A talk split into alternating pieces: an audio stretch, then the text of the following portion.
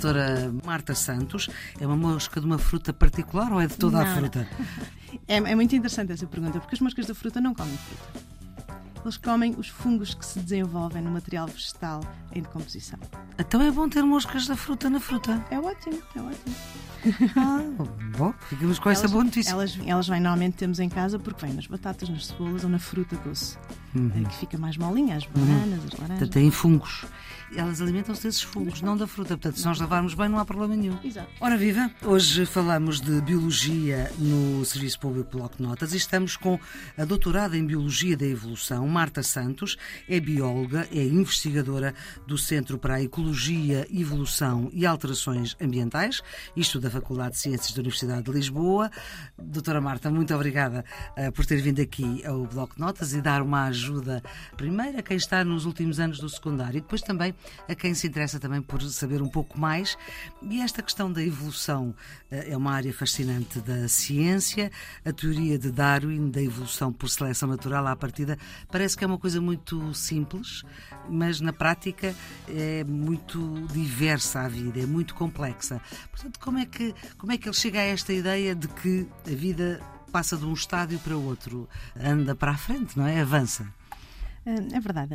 A teoria da seleção natural de Darwin eh, pode ser eh, simplesmente explicada por quatro pontos, em que um deles é a variação, em que os indivíduos de uma determinada população hum. apresentam diferenças. Pode ser uma diferença na cor, no tamanho. E estes indivíduos na... é sempre seres vivos, falamos sempre de seres vivos. Sim, sim, seres vivos. Portanto, vamos até às plantas ou não? É sim, só... sim, todos, todos, todos. os organismos vivos. Uh, depois terão particularidades na sua evolução, mas em, uh, em termos gerais uh, evoluem por seleção natural desta maneira. A variação é o primeiro ponto da evolução por seleção natural, em que os indivíduos apresentam numa população, apresentam variação. E essa variação precisa de estar codificada uh, nos seus genes. Mas essa variação é o quê? É São uma pessoa ser loura passar a ser morena? Não. Não, não. É eu ser loira e a flor ser morena. Isso é, é uma diferença na população em que nós uhum. as duas fazemos parte. Uhum. Por exemplo, um exemplo enigmático de, de, como explicar a evolução é com girafas. As diferenças do uhum. tamanho do pescoço das girafas. Sim. Há populações em que as girafas têm os pescoços mais compridos e os pescoços mais curtos. Isso é uma variação dentro da população. Uhum. E se a característica do tamanho do pescoço da girafa uh, estiver codificada nos genes, for herdável, estiver sob hereditariedade, ela pode ser passada à descendência. Esse é o segundo ponto Se não estiver, não pode. Se não estiver, não pode. E Ou não seja, pode haver uma girafa com um pescoço muito grande e ter uma girafazinha com um pescoço Exatamente. pequenino. É como o, o tocador de trompete, o trompetista, Sim. não vai ter bebés com as bochechas grandes só porque é trompetista. Ele desenvolve as bochechas grandes porque toca trompete. exatamente, exatamente. Bom, e esta ideia de ser melhor e pior, da evolução é para melhor ou é para pior ou é assim assim? A evolução é para, num determinado momento, o que for mais apto. Se essa população com girafas de pescoço comprido e pescoço curto estiverem num sítio onde as árvores são todas muito altas, só as girafas do pescoço comprido é que conseguem alimentar-se das folhas. Portanto, são as mais aptas. São as mais aptas. O, o, em que entra o terceiro ponto, que é a seleção. Uhum. Vão ser, vão reproduzir-se diferencialmente. Uhum. Vão sobreviver e reproduzir-se e gerar mais descendência e as outras vão sendo eliminadas, porque mesmo que consigam manter-se, se não têm filhos, se não têm bebês, girafas, hum. uh, não, se, não se vão manter. E aí entra girafas fêmeas, neste caso. Girafas e machos. Pois, e machos e para machos. fecundar as fêmeas, sim. uh, depois, o último ponto, o quarto ponto, é o tempo, que é das coisas mais Portanto, importantes. Portanto, falámos em variação. Variação, irritabilidade. Portanto, o facto de passar de pai para filho. Exatamente. É? Seleção. E agora? O tempo tempo. É fundamental que passe tempo. Ao longo do tempo, essas diferenças vão sendo acumuladas na população e a população vai evoluindo, vai se modificando em relação à ancestral. E isto é um tempo longo, não é sim, sim. horas. É um não tempo é? geracional. Pronto. São e gerações. Geração Depende Nos homens é 33 anos. Eh, Sim. No, no, reino animal não faço ideia. Em drosófila, na mosca da fruta, que é o, o animal com que eu trabalho, uh, pode ter... Doutora das moscas. Pode ir, da é fruta. São pequeninas, não é? São pequeninas e um bichinho muito simpático. Simpático. Uh, pode ir de 10 hum. dias a algumas semanas, mas pode haver desde que existe um ovo até que esse indivíduo põe ovos, podem passar apenas 10 dias. O que é absolutamente É um incrível. tempo curto aí, não é? É absolutamente incrível. E permite-nos, a espécie com que, eu, com que eu estou a trabalhar. É uma mosca de uma fruta particular ou é de toda não, a fruta? É, é muito interessante essa pergunta, porque as moscas da fruta não comem fruta. Eles comem os fungos que se desenvolvem no material vegetal em decomposição. Então é bom ter moscas da fruta na fruta. É ótimo, é ótimo.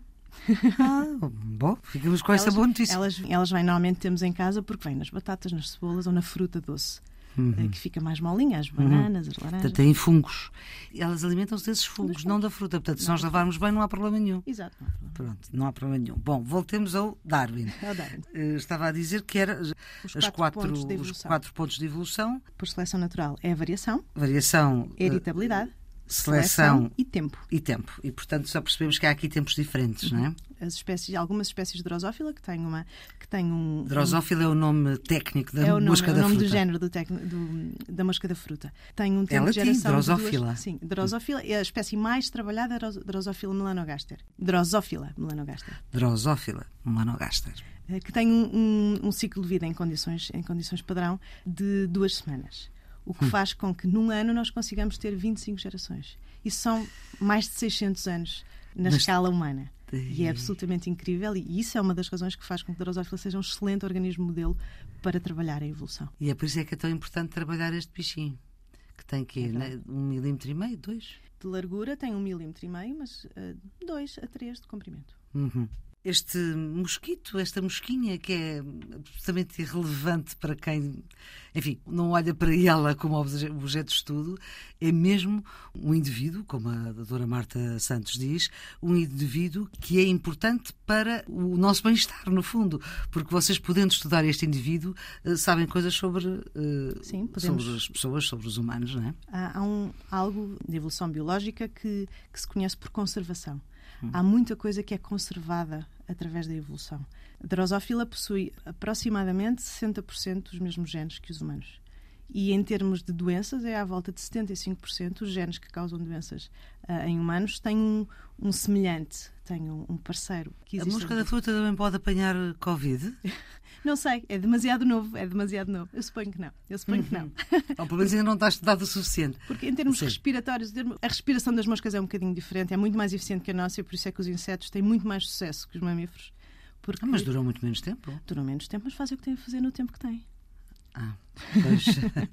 Ai, por isso tem mais sucesso Uma mosca da fruta consegue ter pôr 100 ovos num dia, em 24 horas.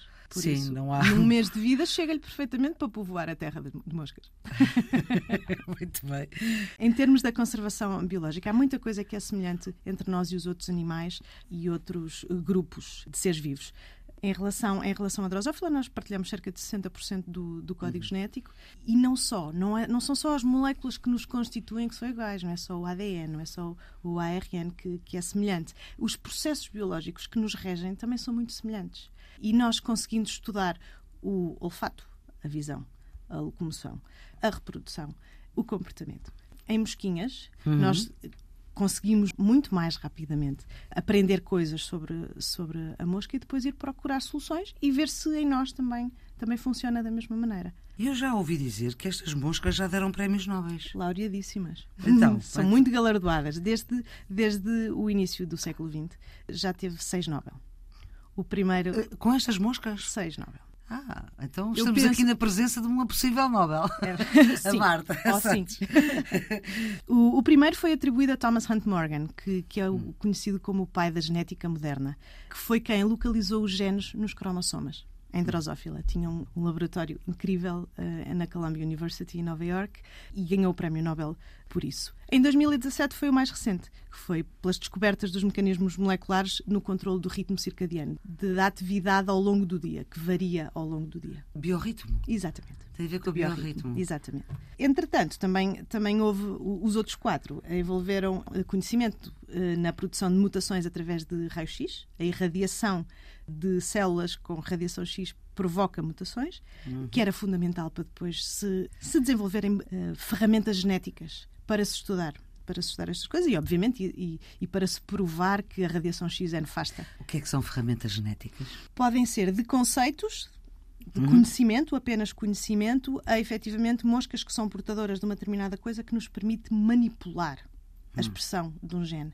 Nós temos um sistema drosófila, tem um sistema incrível eh, chamado UAS-GAL4, em que nós podemos controlar no tempo e no espaço a expressão de um gene. Temos uma mosca que tem um determinado gene que está silenciado, que não se expressa, temos outra mosca que tem o promotor que lhe vai dizer é para expressar isso num determinado sítio. Cruzamos essas duas moscas e os bebés vão expressar esse gene no sítio que o promotor mandou. E é absolutamente incrível e permite-nos fazer um. Isso fazer... é manipulação genética. É manipulação genética, sim. Hum. É manipulação genética. Mas com o intuito de. De saber o que é que se passa nos mecanismos mais, mais pequenos, saber mais a fundo o que é que se passa, o que é que acontece quando, numa doença qualquer, pensa-se que há um déficit de uma proteína. Hum. Então o que é que vamos? Pegar em moscas normais e ver qual é que é. Uh, tiramos a nossa medida, medimos, por exemplo, o comportamento. Então, se retirarmos essa proteína, vamos silenciar esse gene. Hum. E essa mosca sem essa proteína tem um outro comportamento. Depois, agora vamos tentar introduzir essa proteína artificialmente através destes mecanismos, desta engenharia genética, destas ferramentas genéticas, genéticas, e se ela, quando nós repomos essa proteína, se volta a ter o comportamento que é esperado.